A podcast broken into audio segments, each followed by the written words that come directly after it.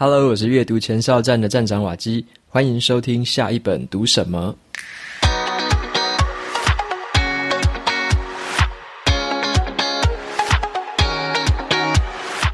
今天我想跟大家分享的这本书，它的书名叫做《最高学习法》。这本书在谈的是输入。那么前两期节目我有跟大家分享过另外一本叫做《最高学以致用法》，那本书谈的是输出。那么这本书为什么要谈输入呢？因为啊，有些人是过目不忘，看了东西就记在心里；但有些人是学过就忘，每次看了之后总是觉得记不下来，然后用不上。所以到底为什么会有这样的差别？在今天的节目里面，我就会跟你分享激发学习成效的五个方法。OK，那这本书一样有 Kobo 电子书的七折优惠，这个折扣码是 Wacky Input。W A K I I N P U T，有兴趣的朋友可以到节目资讯栏参考看看。那还有另外一个资讯跟大家宣传一下，本期节目是由方格子赞助播出。那要跟大家宣传的是一个线上课程，正在进行早鸟募资。这个课程的名称叫做《创作者影响力的训练营》。这个课程主要是教你用文字创作的方式，打造个人的影响力，还有品牌力。因为对一个创作者而言，有了文字的基础，你就可以衍生出无限多种其他的内容。文字就像是一个一本万利的一个神兵利器。那对于职场工作者而言，透过文字去表达自己的专业，可以磨练你叙事的逻辑，也可以提升你表达的能力，增加专业的能见度。所以这门课程我介绍几个特点哦，它是方格子还有知识卫星在二零二一年最大的线上联合课程。然后呢，这也是一堂可以复制这些专家经验的线上课，总共有十六位的业界知名讲师，课程时数累积十五个小时，完全是干货的精华内容。然后内容包含了五大主题，有十八场的专场教学，包含了品牌建立、文字创作、读者经营，还有一些内容的业务到合作啊、出版、订阅之类的内容变现等商业模式，完全的解析。那么我看过课程的内容，也的确非常的有料。我也希望自己可以从里面学到一些新的东西。那么这个优惠码也提供给大家，在十二月十二号之前，只要你使用优惠码 Waki W A K I，就可以享有三百元的折扣。那么相关的资讯就放在节目的资讯栏里面，有兴趣的朋友再去参考喽。OK，那接下来就回到今天分享的《最高学习法》这本书。那这本书的作者呢，前几次的节目跟大家介绍过，他名字叫做画泽紫苑，是一个日本人。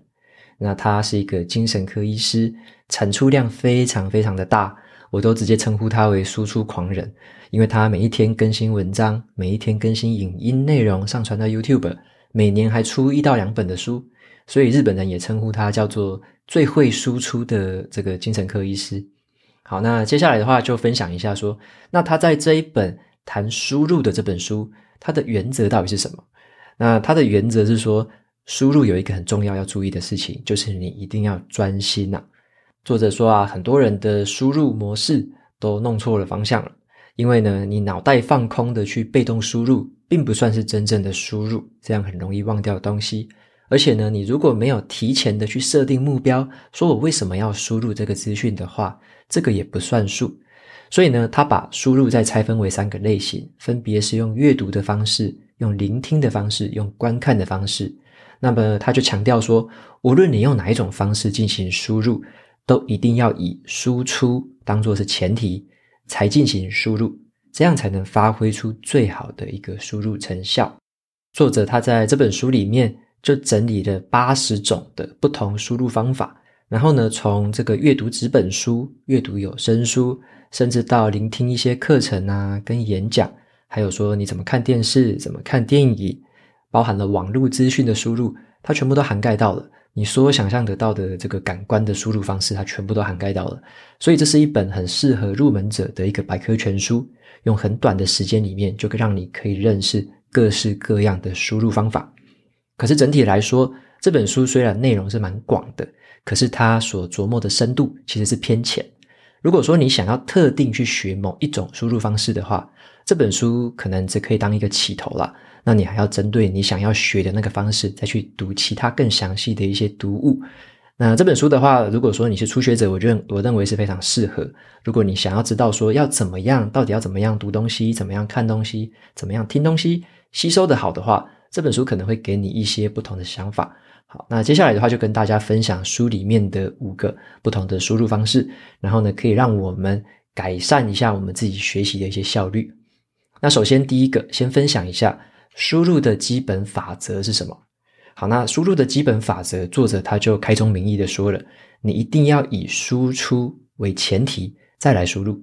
举个例子来说好了，如果说你想要把一本书读懂跟读透，那最好的方式是什么？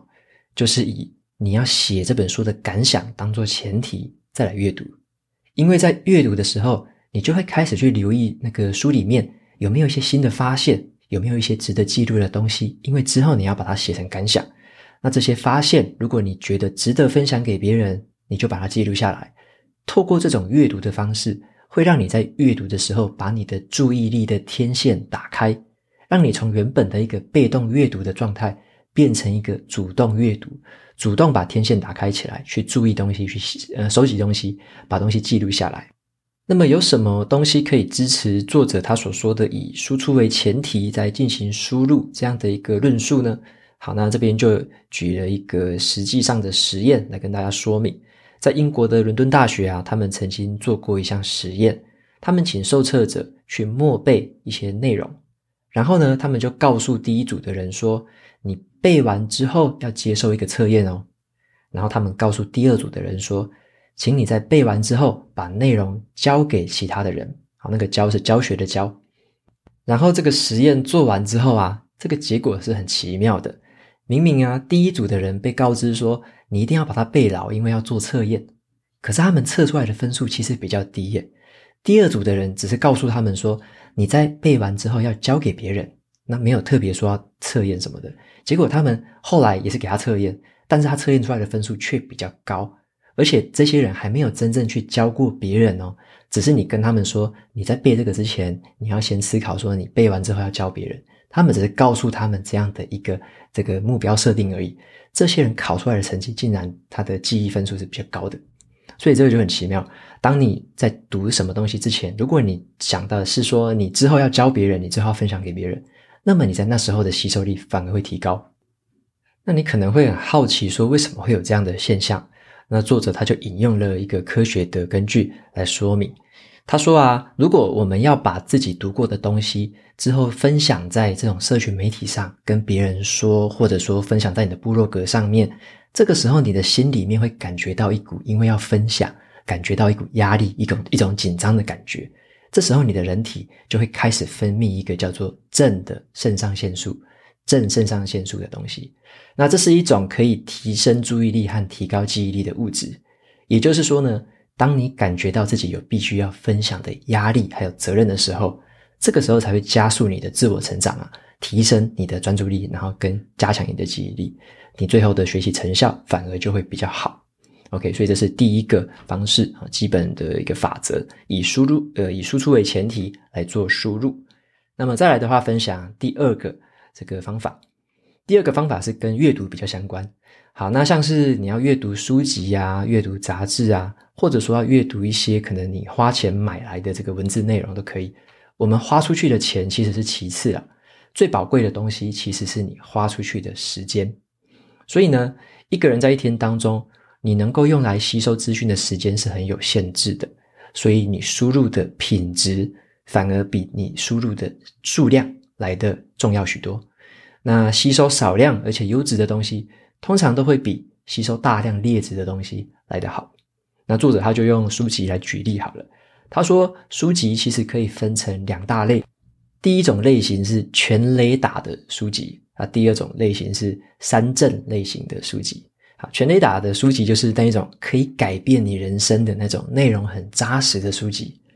那是三证类型的书籍，就是那种你读完之后几乎得不到什么新的想法，内容很浅薄。很浅很浅的一本书，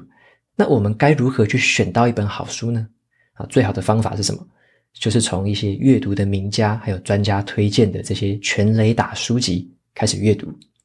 那这边的话，作者就提到，就是品质优先嘛，你要读的东西一定是品质优先，宁可挑少，但是呢，不要挑多然后却不好的东西。那我自己的选书经验是这样，我首先都会从我自己很欣赏的一些作者，还有一些业界的专家，他们所推荐的书单，或者说他们会推荐一些改变他们人生的书，从那边优先挑选。接着呢，你要看的是一本书籍作者哦，他的这个学经历背景是不是跟他写的这个内容有切题？是不是他的学经历可以去支撑，可以去这个验证他的这个写出来的内容是不是正确度够高的，可信度够不够高？再来的话，才是去参考一些书评网站上面其他读者的评价，综合去判断之后，再挑选一本书籍是值得你阅读的，然后是称为被称为全雷打类型的书籍。如果说啊，你要学习一个全新的领域，那我建议的就是直接去挑选那些专家推荐的入门书来当你的入门。再来的话，如果你要精通那个领域的话，同样的，你去挑选那些专家所推荐的叫做全垒打的书籍，就是必读的，绝对不能错过的那种书籍。那么我自己也曾经记录过一些我追踪的这个资讯来源，包含怎么选书啊，书籍的资讯来源，我追踪哪些作者。那我把五十个不同的来源整理成一篇文章，也放在节目资讯栏里面给大家参考。那如果说你有一些好的管道跟方法的话，你也欢迎分享给我。那之后的话，我有空也可以再把它更新上去。OK，那再来分享第三个这个输入的方法，是叫做用听的。好，作者有提到。你输入呢，不只是用看的，你还可以用听的，就像大家现在听 Podcast 一样。那听的话，其实呢，有一个数据很有趣哦。像日本那边，他们的文化厅曾经调查过，他们有百分之四十七点五的人啊，接近一半的人是不看漫画书以外的东西的。所以他们有一半的人是不喜欢看文字的哦。那如果你也是这种不擅长看文字啊，或者说阅读速度比较慢的，你就可以尝试看看有声书这个选项。那有些那个听众也跟我说，他有遇到一些干眼症或者说阅读疲劳的这些症状，那么就更适合用这个有声书的方式来阅读。OK，你可以闭起眼睛，或者说你在做家事、在运动的时候可以听。那有声书的话，其实你就可以把它当成是有人在朗读一本书给你听，像是一本有声书啊，它的长度我听过比较短的，可能有两小时一本的，但是也有比较长的十几、二十个小时的都有。可是你如如果你的这个阅读速度是没有这么快的话，其实听有声书它的速度是蛮搭配得上这个节奏的，就是你可以趁一些零碎的时间去这个收听，然后呢，你就可能几个小时内也可以听完一本书，跟你自己读其实是差不多的。好，那我自己的话有听中文的话是推荐给大家是听读墨，那英文的话我是听 Audible 跟 Script，。所以相关的资讯我也分享在这个资讯栏里面，可以参考看看。用这个方式的话，我大部分是在通勤的时候可以去收听这些有声书。那我一个月平均可以多听大概一到两本的书籍左右。那你如果通勤的时间更长，可以可能你可以听的就更多了。那有些人可能是连在家的时候、来休息的时候都可以听，那这个就可以以有声书当做你的主力。那我这边在节目上也跟大家分享一本书，最近听起来真的是非常非常的印象深刻。有声书呢，它不只是一个文字变声音的媒介。如果说这本有声书是作者本人来念给你听的话，那种感觉是截然不同的，跟你用文字看书本是完全不同的。像是最近呢、好莱坞的这个最佳男主角啊，曾经得过最佳男主角的 Matthew McConaughey，演过《星际效应》，然后也演过《要命俱乐部》。好，这个很帅很帅的这个男主角，他出了一本他的回忆录，叫做《绿灯》。那这本书现在也有中文翻译版出来了，哦，纸本书跟电子书都出来了。可是呢，Matthew McConaughey 他就用他自己的声音来念这个有声书，你知道吗？他那个声音真的是，我应该说有点像是天外之音，就是太有磁性了，太乡村了，然后太性感了，听那个声音就耳朵会怀孕，真的会怀孕。像我在听那本书，我现在大概听到一半。然后我有点忘记他前面到底在说什么了，因为我就是单纯在享受他那个讲话的声音，单纯享受，非常享受，就是有点跟那个声音谈恋爱那种感觉。所以如果有兴趣的话，可以去节目资讯栏里面，我有附这个链接，大家可以参考看看。真的是你听那种，尤其是他好莱坞演员嘛，他那个语调那种声音真的是非常难得，所以用这个方式去当你的输入，你会对这本书产生完全不同的感觉。那当然，我也因为太喜欢这本书了，所以我连他的中文的有纸本书我也有。那他中文纸本书也做得非常的精致，所以这本书我之后应该也会跟大家分享，好，也在这边推荐给大家有声书的这个管道。好，那再来第四个输入的方法的话，就是关于网络的资讯要怎么样的来输入。那作者他认为啊，网络资讯就是有点像是，你可以想象一下，嗯，像我们上网在购物的时候啊，你是比较喜欢说你买东西，结果你叫这个他们宅配到家里，还是呢，你是希望你买东西之后你自己到店取货？你觉得哪一种比较方便？那当然不用想嘛，一定是宅配到你家里最方便嘛，你还可以省下很多时间。可是相反的啊，我们在网络上去阅读东西的时候，我们在网络上去看东西、滑东西的时候，却蛮浪费时间的，你不觉得吗？就是一直滑，一直滑，有点像是一个被动模式啊。那个演算法推给我们什么，动态墙上面有什么，我们就看什么。那作者就说，这个行为就是透过网络输入最要不得的行为，因为这就是漫无目的的上网。那作者他比较建议的是说，我们可以去建立一个叫做宅呃情报宅配化的一个方式。好，情报的宅配化是什么意思呢？就是你自己主动的去定义你感兴趣的。还有你关心的主题，主动去追踪那个主题的策展者。策展者的英文叫做 curator。那 curate 策展这件事情，它指的是说那个大量收集资讯，而且去根据它的重要程度去做出筛选，然后判断正确性，最后整理、会诊跟做出摘要，然后呢，针对单一个主题持续做这件事情。那持续做这件事情的关键人物就被称为是策展者。Curator，那我认为啊，你要追踪这一些所谓特定领域的策展者，最好是不要透过社群媒体啊，因为上面的话资讯很杂乱，而且很容易令人分心。而且社群媒体最重要的是，它有很多的演算法，会影响到这些讯息的出现。有时候你明明很想要看那个策展者的资讯，它却不会出现，那就是很就是很吊诡的地方。但是呢，最有效的方式其实是透过订阅电子报。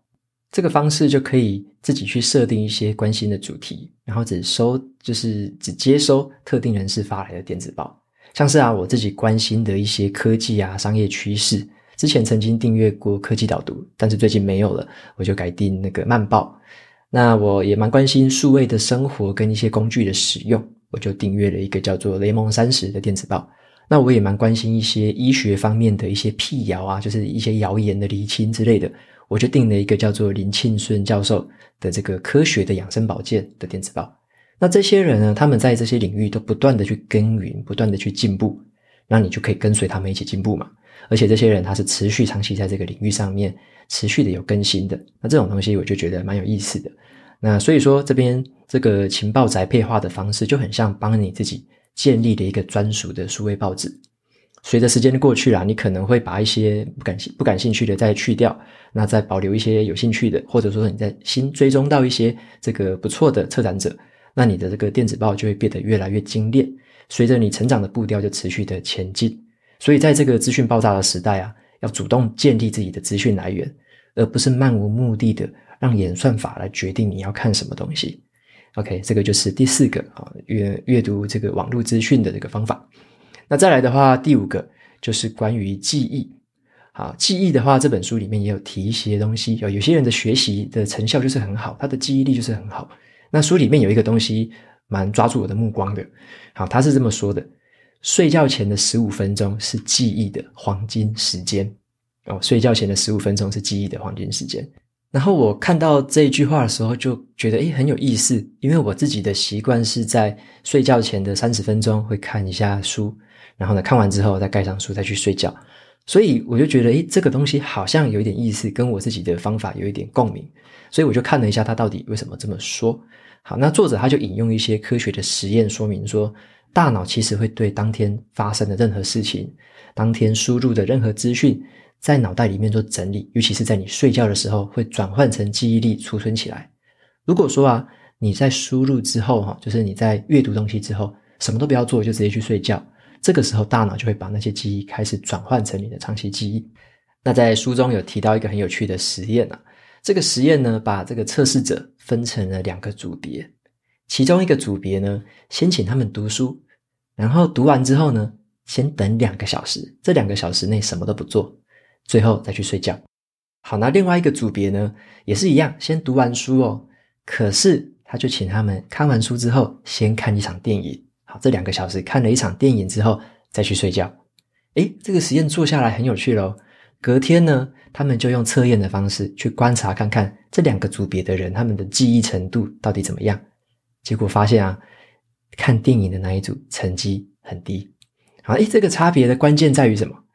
因为看电影的那一组在读完书之后，因为吸收了太多不相干、不必要的资讯，因此发生了记忆干扰。啊，记忆干扰就妨碍了他原本读书的这个吸收。就像是之前有一些科学的研究会发现说，睡眠有巩固记忆的效果。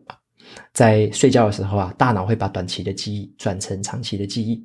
如果你在读完书之后，你又受到干扰，读完书之后你又做其他很多的事情。最后才睡觉的时候，那有一部分的内容就会彼此干扰到，你就会有一部分没有办法转成长期记忆。那隔天醒来，当然这些记忆就理所当然的消失了，而且你再也找不回这些记忆。所以这样的一个实验结果告诉我们说，如果你睡前啊想要去把一些东西读完之后，记忆更深刻的话，你要利用睡觉来加强记忆的话，最好是读完之后，最好是看完之后就马上去睡觉，什么事都不要再做了。那如果说你看完书之后还要划手机划个十几二十分钟，然后才睡觉的话，那这个记忆力就会大打折扣。所以呢，这也让我就回想到说，我一直用这个睡前三十分钟读书的这个习惯，诶，竟然背后有这样的一个科学实验的一个支持，倒是蛮有趣的。好，所以说这个习惯也分享给大家，可以参考看看。好，那在最后呢，帮这本书做一个总结啦。那读完，其实这这是两本书嘛，这是个叫做《最高学习法》跟《最高学以致用法》，谈输出跟输入。好，这两本书一起读完之后，我对他们的结论就是这样：你的输入呢要占三成，输出要占七成，而且要以输出当做前提再进行输入。无论呢我们要学习什么样的东西，只有当我们可以用自己的方式去表达出来的话，使用出来的时候，才算得上是真的学以致用了。那如果说你对于呃看书的话，你对于读书有特别感兴趣的话，你要想要怎么样去吸收一本书籍，怎么样活用一本书籍，那我在部落格文章里面有推荐的三本书，分别是读懂一本书，还有雪球速读法跟如何阅读一本书。好，由浅入深的，可以让你去把这个读书这件事情学得更专精一点啊，学得更深入一些。那在读完了这两本系列作之后啊，我也发现了一个脉络啦，就是你如果想要把眼前的事情做好。其实你真正要设定的目标都要设定在下一步。这么说好了，你要把输入做好，你就必须要先把输出的目标设定好。那你要把输出做好的话，你就要先把采取行动的这个目标设定好。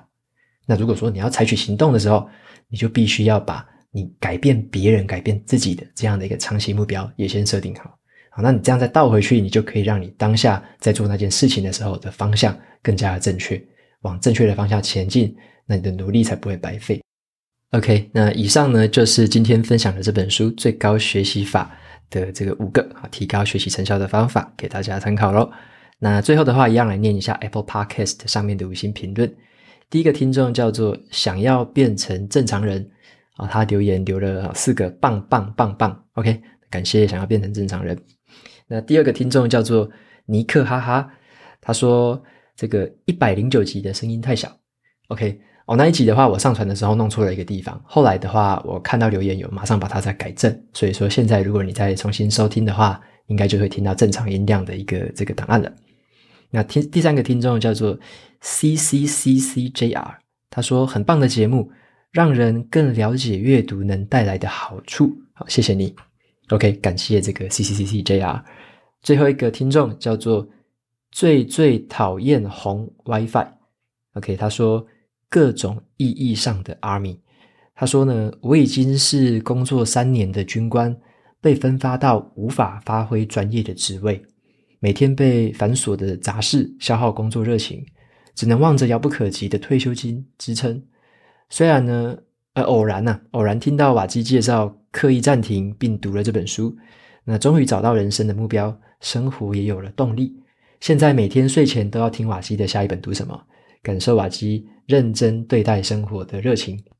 OK，那么感谢这位最最讨厌红 WiFi 的听众，很谢谢你的留言。那你有提到说自己现在在这个没有办法发挥专业的职位上面，我想那个感受一定是很难过啊，就是有点有志难伸的那种感觉。那也祝福你也能够之后找到一个能够发挥专业的地方。好，那我觉得那时候才是真的你整个人可以发光发热的那种时候。好，那这边的话就祝福你喽，谢谢你的支持。OK，那节目到这边就进入尾声喽。如果你喜欢今天的内容，欢迎订阅下一本读什么，然后在 Apple Podcast 上面留下五星评论，推荐给其他的听众。你也可以用行动支持我，一次性或每个月赞助九十九元，帮助这个频道持续运作。如果你对频道有任何的想法或想要问我的问题，都欢迎用 Show Notes 里面的连接跟我联络。那我每周呢也会在阅读前哨站的部落格分享读书心得，喜欢文字版的朋友们记得去订阅我免费的电子报。好的，下一本读什么？我们下次见喽，拜拜。